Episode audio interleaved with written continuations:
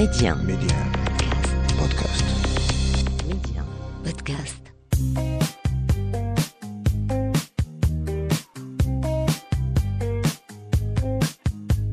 une relation fusionnelle. Elle a toujours été là pour tout, clairement. C'est c'est grâce à elle que, que je suis quelqu'un de, de super autonome, que j'ai toujours cherché à être euh, indépendante.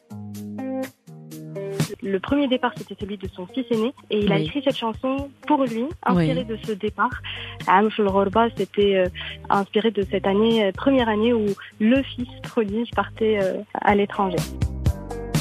Oui, j'ai le sentiment de m'être réalisée, d'avoir été au bout de ce que j'avais entrepris en quittant le Maroc. Euh, j'ai eu mon diplôme, j'ai travaillé pendant 10 ans dans un secteur euh, qui me plaît, j'ai voyagé, etc. Donc, quelque part, je suis contente de ce parcours. J'avais mes cousins euh, autour de moi. En Italie, euh, j'avais personne. J'ai quand même eu la chance d'avoir un, un mari qui est hyper présent, qui Oui. est un papa extraordinaire et qui, qui a réussi à être vraiment là pour moi dans des moments hyper, euh, hyper difficiles, hyper Oui. challenging. Ils sont marocains, marocains d'ailleurs, et pour Médien, ils ont accepté de partager avec nous leur parcours de vie, des parcours aussi différents qu'enrichissants. Ils nous racontent leur exil et leur enracinement à la fois. Eux, ce sont nos Marocains du monde, et c'est votre nouveau rendez-vous pour cet été. Médien, Mariam, Marocain du monde.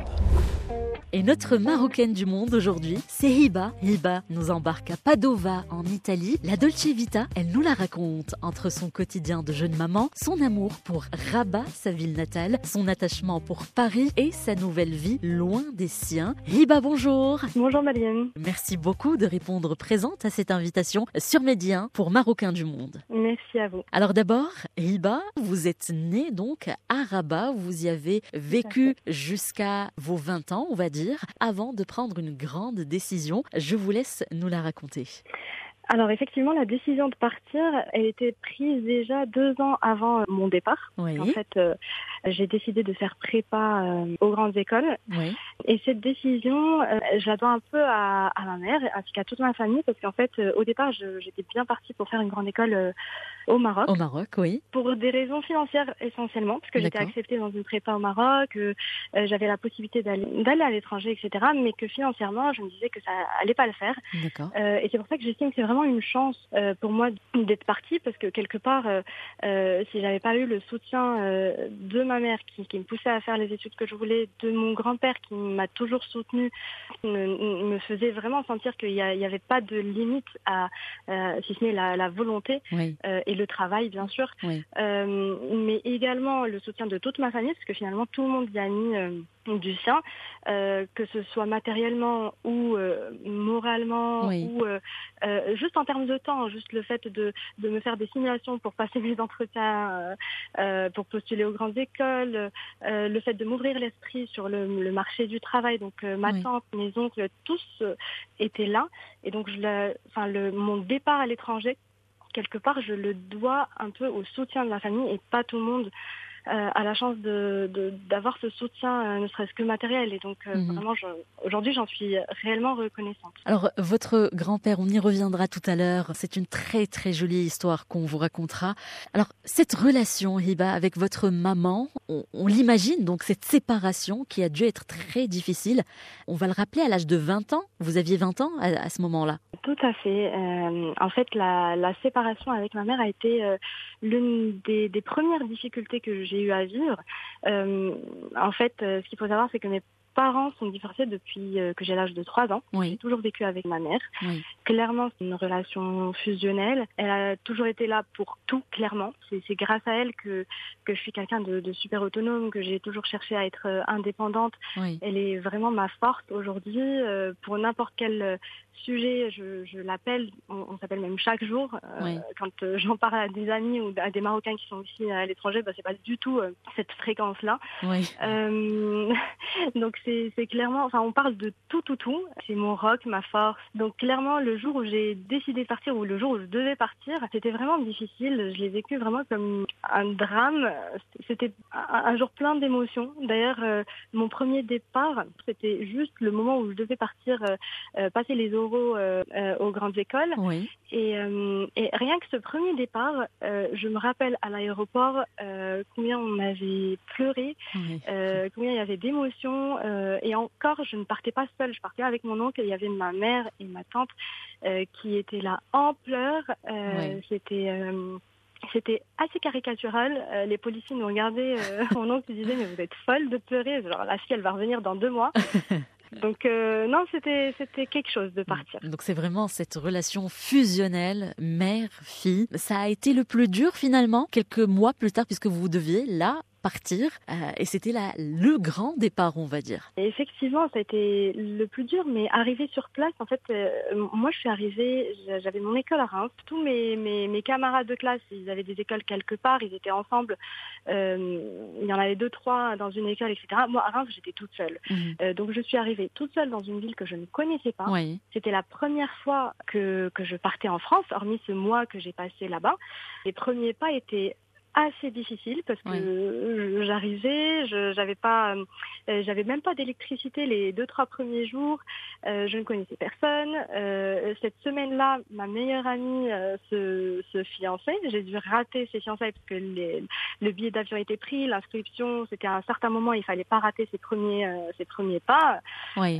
et je me rappelle que j'ai assez frustrant. oui. en visio. En visio. Ah, complètement frustrant. je crois que j'ai pleuré toutes les larmes de mon corps à ce moment-là euh, donc euh, vraiment, euh, première semaine très difficile. Et, et même juste pour l'anecdote, j'ai dû faire mes premières courses tout seul là-bas. Moi, j'étais habituée à faire euh, mes courses avec ma mère qui faisait les courses pour le mois. Moi, j'avais un petit freezer euh, pour euh, emmener tout ça à la maison. Heureusement, j'ai rencontré un Marocain, un, un qui m'a aidé sur la route. Et c'est là. Et là, on, voit donc l'entraide entre les Marocains. Vous ne le connaissiez ah, pas, et, et, pourtant, il, vous aide donc à prendre vos courses. Complètement. C'était un inconnu. C'était un inconnu. Il vient, il me voit galérer dans la rue. Plein de gens me voyaient, il me regardait même pas. Et là, ce Marrakchi euh, vient, il me dit, euh, il me parle en arabe direct, et il m'aide. Et là, pour le coup, j'étais contente et reconnaissante d'être marocaine. C'est magique de ces moments-là, quoi. Première connaissance là-bas sur place. Eh bien, j'espère qu'il est à l'écoute en ce moment, qu'il vous reconnaîtra. Yvan. Euh, et un grand bonjour à tous les Marrakchi qui nous, euh, qui nous écoutent. Alors, vous ne resterez pas en France. On va y revenir tout à l'heure. J'aimerais d'abord revenir sur cette relation également avec votre grand-père. Votre grand-père dont vous parliez tout à l'heure et qui vous a beaucoup aidé également dans cette décision. Votre grand-père qui n'est autre euh, que feu Ahmed Que tous les Marocains connaissent, bien évidemment. Et hors vous me racontiez qu'il avait écrit avant même que vous, qui êtes euh, sa petite fille aînée, donc, avant vous, votre oncle devait quitter le Maroc et ça l'a inspiré donc. Racontez-nous. Oui, effectivement. Alors, il faut savoir qu'avec mon grand-père, on a une relation assez particulière, avec ma grand-mère aussi. Les deux me disaient que j'étais leur troisième fille, qu'ils ont deux filles, donc ma mère et ma tante. J'ai toujours eu une relation euh, très très très proche avec eux. Et, donc, je ne pouvais pas, bien sûr, ne pas le mentionner et lui rendre hommage euh, à l'antenne aujourd'hui, parce que euh, j'ai la chance d'avoir d'avoir eu eux comme grands-parents. Et, euh, et, effectivement, par rapport à cette chanson, c'est assez marrant parce que les paroles sont très belles et, et ça retrace un peu ce que vivent un peu tous les Marocains qui partent et la séparation avec leurs parents. Donc lui, le premier départ, c'était celui de son fils aîné et il a écrit cette chanson pour lui, inspiré de ce départ. Euh, et en plus, il faut savoir qu'à l'époque, euh, il n'y avait pas, il y avait pas tous les moyens qu'on a maintenant, Instagram, euh, la en visio, etc. Donc euh, appeler son, ses parents, il fallait sortir chercher une cabine téléphonique, c'était hyper dur. Absolument. Et on pouvait pas rentrer à, à n'importe quel moment, donc on partait pour une année. Donc euh, Amf Rorba, c'était euh, inspiré de cette année, euh, première année où le fils prodige partait euh, à l'étranger.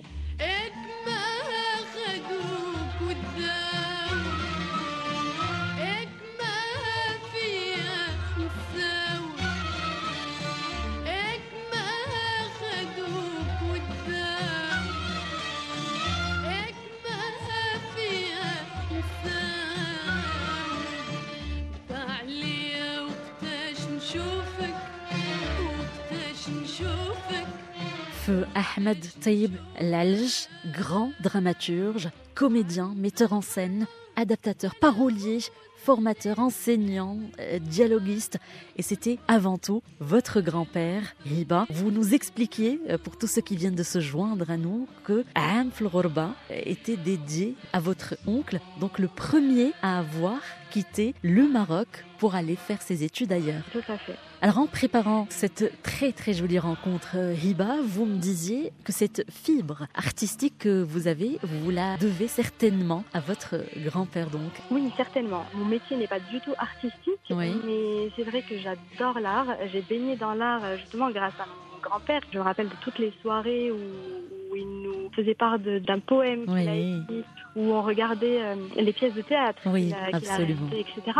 Donc euh, clairement, j'ai baigné dans l'art grâce à lui. J'ai ma part qui est artiste aussi. Donc euh, mon oncle qui, qui, fait beaucoup de musique à côté du métier qu'il fait, un cousin qui est absolument à fond dans la musique et qui fera certainement ça dans sa vie. Enfin bref, tout ça pour dire que vous avez baigné un, peu dans le milieu pardon, familial qui est mhm. assez culturel.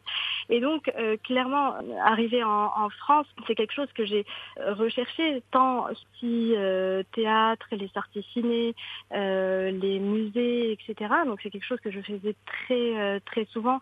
Et j'ai adoré ça de Paris, euh, toutes les possibilités culturelles qu'elle offre. Et, j'ai aussi pratiqué ça aussi dans le sens où à un moment de ma vie j'ai eu envie de re-rentrer en contact avec la culture en, dans tous les sens du terme. Et j'ai fait des, des, cours de théâtre, des cours d'impro, des cours d'acting. Et, et, même maintenant, je reviendrai peut-être plus tard, mais en arrivant en Italie, j'ai eu euh, un, moment de pause euh, lors de mon congé en maternité où euh, c'était aussi l'occasion de me réinventer, l'occasion de, de, de, découvrir des, des choses parce que euh, je travaillais pas et je, je, me recherchais, je cherchais qui j'étais et qu'est-ce qui me plaisait euh, réellement. Et donc j'ai commencé à écrire et j'ai adoré ça. Alors à côté des difficultés dont on parlait euh, tout à l'heure, Hiba, on a l'impression vraiment que la France, Paris, vous a beaucoup apporté durant toute cette période. Oui, complètement. Donc au-delà de l'ouverture culturelle dont, dont, je parlais à l'instant, oui. c'est aussi euh, la liberté quelque part, euh, pas juste euh, dans, dans les faits et gestes, c'est aussi un état d'esprit. C'est-à-dire qu'en France, ce que j'ai adoré, c'est le fait de, de, de, ne pas sentir le poids du jugement, des mentalités. chacun est libre de décider de sa vie sans pour autant être jugé, qu'on le ramène à la norme, à se conformer à une certaine norme sociale. Et ça, j'ai adoré. Donc bien sûr, c'est pas parfait, bien sûr que ça existe, le jugement, etc. Mais j'ai moins senti ce poids en tout cas euh, en France. Ce qui était aussi important, euh, je pense, durant toutes ces années, c'était aussi le, possibilité de se forger, de se connaître. C'est ce que ça m'a le plus apporté finalement, parce que quelque part, quand on est loin de soi, loin des siens, loin de euh, l'endroit où on a grandi, ah euh, avec euh, tous les acquis sociaux qu'on a eus, bah, clairement, on est confronté à la différence, on est confronté à l'autre, et ça, ça nous re-challenge un peu sur qui on est, c'est quoi notre notre position, ce qu'on a toujours eu comme comme conviction, ben, c'est un peu remis mhm. en question, et ça, ça nous re-challenge carrément. Moi, je, me rappelle aussi, par moments, j'ai eu besoin euh, de partir euh, seule. Euh, je suis partie au Portugal faire un week-end seul. Je suis partie en Italie le faire pour être en compagnie de moi-même et, me recentrer sur sur qui j'étais, qu'est-ce que je voulais faire, etc. Et donc, c'est quelque chose que je recherche. Le fait d'être partie, bah, ça m'a clairement donné cette opportunité-là. Alors, vous parlez de challenge, vous parlez d'Italie, et la transition est toute faite, puisque vous allez finalement quitter euh, Paris pour un, nouveau challenge euh, pour l'Italie, justement.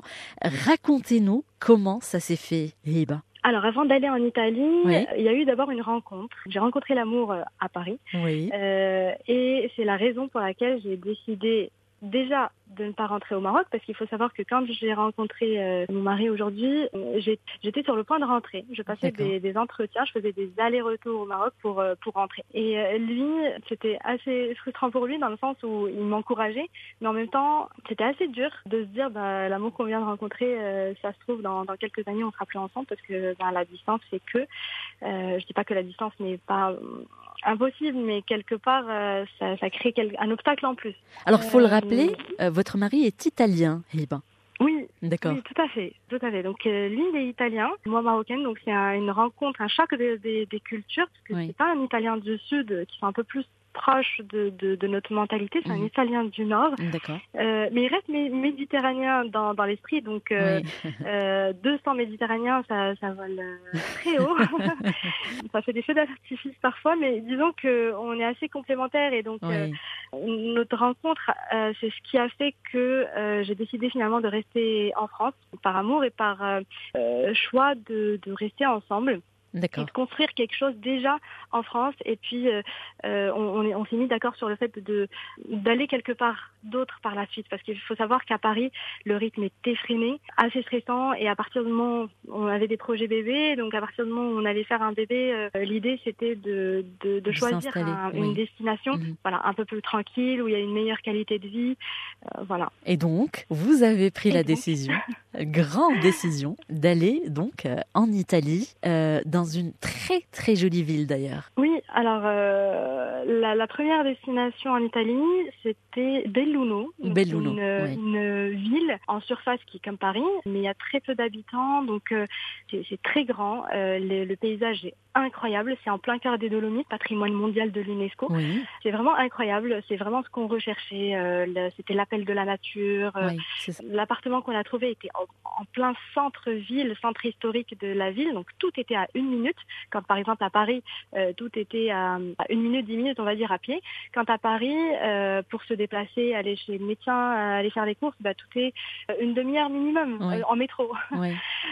donc c'était un, changement, radical. Ah oui, changement radical tant positif par le côté ville calme, nature, pas de pollution, pas de criminalité, euh, et donc c'était parfait pour notre premier enfant qui était qui est né à Paris et qu'on a emmené avec nous. Euh, mais à côté de ça, il faut savoir qu'on est arrivé au tout début du Covid. Je pense que si on savait que le Covid allait euh, durer autant de temps, on serait jamais parti. D'accord. Mais on se disait que c'était une petite grippe passagère. Bah, on va y aller. D'entre deux trois mois, ça sera fini. Et au final, ça a duré beaucoup plus longtemps. Oui, oui, absolument. Bah oui, clairement, c'est le côté négatif de, de notre arrivée en Italie que euh, ça nous a un peu isolés. Euh, on pouvait pas partir euh, quand on voulait en France, au Maroc. Et, donc c'était c'était vraiment ça le plus dur, ce sentiment d'isolement en fait dans une ville que je ne connaissais pas du tout et où j'avais zéro repère. Alors une autre difficulté, ça a été aussi d'envisager la maternité à l'étranger, oui. que ce soit à Paris ou en Italie, mhm. parce qu'en fait je m'imaginais toujours, je me suis toujours imaginé devenir maman euh, au Maroc, euh, auprès auprès de ma mère, auprès de ma famille, euh, entourée. Et là, j'étais seule. Enfin, à Paris, à Paris avec mon mari, j'avais mes cousins autour de moi. En Italie, j'avais personne. Donc vraiment, ça a été un peu difficile. Mais après, c'est vrai que j'ai quand même eu la chance d'avoir un, mari qui est hyper présent, qui est un papa extraordinaire et qui a euh, qui a réussi à être vraiment là pour moi dans des moments hyper euh, hyper difficiles, hyper challenging. Et puis aussi le, le fait de, de, de compter aussi sur ma mère, ma tante, ma grand-mère, qui euh, à l'heure de mon premier accouchement ont débarqué. Genre j'ai accouché le, le 9 9 2019. Elles ont débarqué le 10-9 2019 euh, à l'hôpital et en, ramenant euh, toute la, la, bonne humeur, tout, tout le euh, tout le soutien moral. C'était euh, la l'équipe. D'ailleurs, ça m'a rappelé un peu les, les trois mages. je les depuis ce jour-là, je les appelle les Yimma mages. Yimma pour maman parce que c'est mes trois mamans et mages parce que c'était des, des, petites étincelles, des petites fées qui sont arrivées pour pour me soutenir pendant pendant une petite semaine avant que que, que j'embrasse la maternité et la parentalité avec mon mari à notre tour ensemble et, et, de trouver aussi notre euh, équilibre, on va dire, gérer mhm. la, la, la, parentalité ensemble. Et trouver, en fait, c'est mon parent team, c'est mon partenaire euh, A-team, quoi. On les salue à notre tour, euh, puisque vous en parlez, on, on sent cette émotion dans vos paroles, Liba.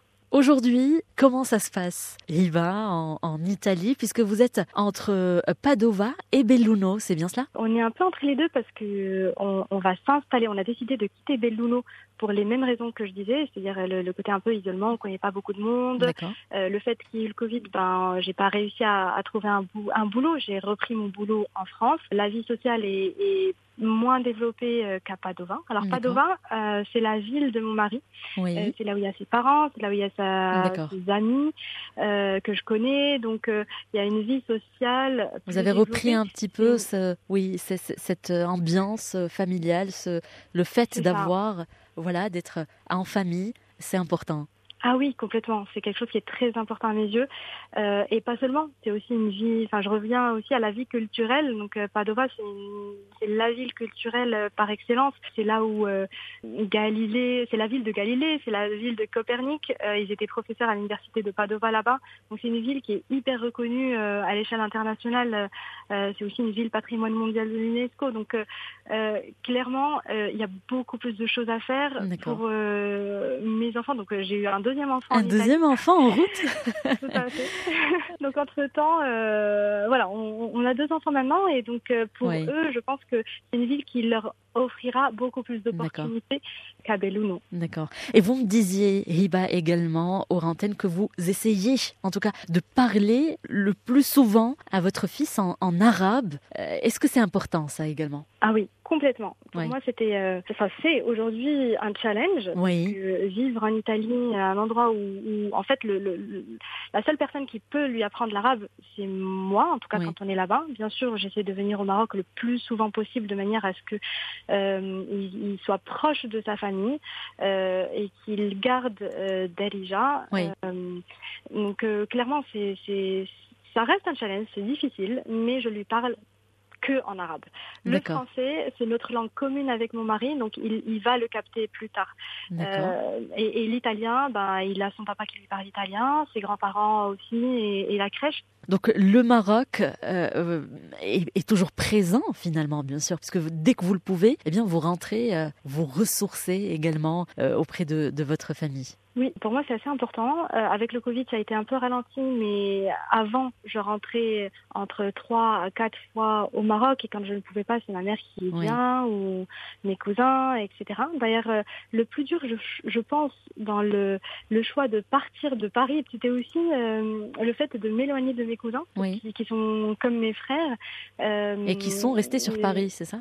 Et qui sont restés sur Paris. il y en a une qui part en Suisse aujourd'hui, mais euh, disons que, que ça a été le plus dur parce que pour moi, mon, mes enfants, j'ai envie qu'ils grandissent dans, un, dans une optique et dans un, environnement familial, qu'ils connaissent leurs euh, leurs cousins, etc. Et, et ça, ça, ça, va être un challenge. Euh, on, on, y remédiera comme on pourra en, en faisant les déplacements qu'il faut, etc. Mais, mais c'était ça, je pense, le plus dur. Qu'est-ce qu'on pourrait vous souhaiter pour la suite, Eva De trouver un, nouvel équilibre, parce que comme je vous disais, je, je, débarque à Padoue, une ville magnifique que j'adore, mais de réussir à trouver cet équilibre qu'on n'a pas euh, réellement trouvé à Belluno. Belluno nous a apporté beaucoup de choses, mais on a, il nous manquait finalement cette vie sociale, on va dire.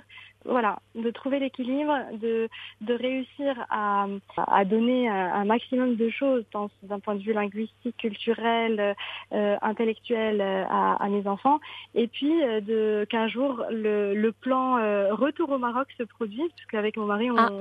on, aimerait bien revenir au Maroc un, un petit jour. Alors s'il est à l'écoute, il à l'écoute. Euh, il sera à l'écoute. Alors aujourd'hui, Riba, si je vous posais la question, de quoi êtes-vous le plus fier au jour d'aujourd'hui? En fait, je pense que c'est d'avoir osé enfreindre certaines règles, certaines barrières, sans quoi j'aurais pas fait certains choix, j'aurais pas été la personne que je suis aujourd'hui finalement. Oui, j'ai le sentiment de m'être réalisée, d'avoir été au bout de ce que j'avais entrepris euh, en quittant le Maroc. Euh, j'ai eu mon diplôme, j'ai travaillé pendant dix ans dans un secteur euh, qui me plaît. j'ai profité de la vie parisienne, j'ai voyagé, etc. Donc quelque part, je me suis contente de ce parcours, même si je suis de nature à, toujours me remettre en, question. Euh, et à vouloir sortir de ma zone de confort. Euh, typiquement, aujourd'hui, j'aspire à plus de tranquillité, à une meilleure qualité de vie, euh, pour avoir plus de temps à consacrer à mes enfants. Euh, et c'est un peu, finalement, ce qui a motivé le départ euh, en Italie, comme je vous expliquais avant. voilà, donc peut-être juste un, un, un autre point, peut-être duquel je suis également fière, c'est aussi de pouvoir à mon tour euh, apporter mon aide aux plus jeunes, que ce soit mes frères, mes cousins, euh, euh, peut-être même des, inconnus en fait, des étudiants de mon réseau d'école, de mon réseau professionnel, donc soit financièrement, soit à travers des conseils, des séances de coaching. Donc pour moi, c'est quelque chose que j'ai vraiment à cœur parce que tout simplement moi aussi, au départ de ma vie d'étudiante, j'ai bénéficié de ce petit coup de pouce. C'est un peu une façon de, de, boucler la boucle. Quoi. Je vais vous demander de nous proposer donc votre son à vous. C'est vous qui faites euh, le choix musical pour la fin de cette rencontre donc et euh, je pense avoir déjà une petite idée. Je ne peux pas ne pas penser à, une chanson de mon grand-père effectivement. Euh, c'est Mana Illa Bachar. tout simplement parce que c'est un grand classique de la chanson marocaine et avant d'être marocaine du monde, je suis tout d'abord marocaine du Maroc et, c'est pour ça que je, je, pense que la chanson qui, qui est assez populaire et qui, est incroyable à, mon sens. Euh, euh, je pense que ça. Elle est assez incroyable.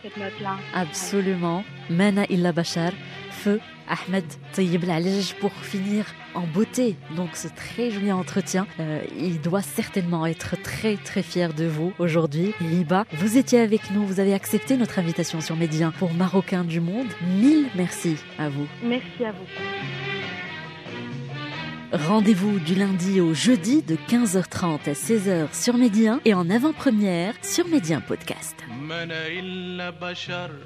عندي قلب ونظر ما انا الا بشر عندي قلب ونظر وانت كلك خطر ما تبقاش يتحقق فيا لا تقول لي حتى كلمة آه أنا آه أنا ضد الحكمة وراضي بالقسمة ومكتاب في الحب عليا واللي عاشق الجمل والبسمة والدلل واللي عاشق الجمل والبسمة والدلل واللي عاشق الجمل والبسمة والدلل إلى مات يموت حلال. شهيد شهيد ونعم نعم التضحية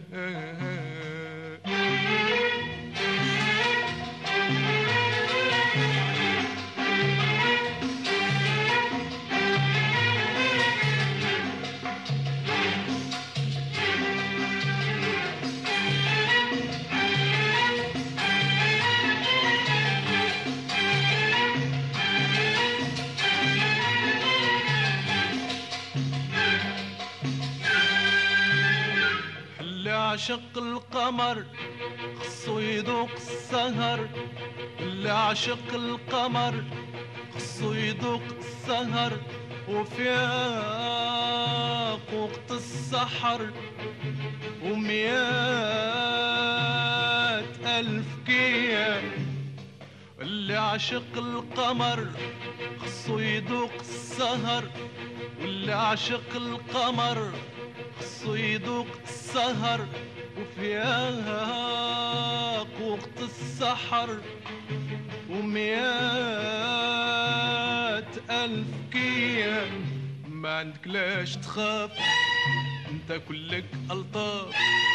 ما عندك لاش تخاف أنت كلك ألطاف. وجميل يا سيدي. وجميل يا سيدي. وجميل يا سيدي. وجميل فوق الأوصاف.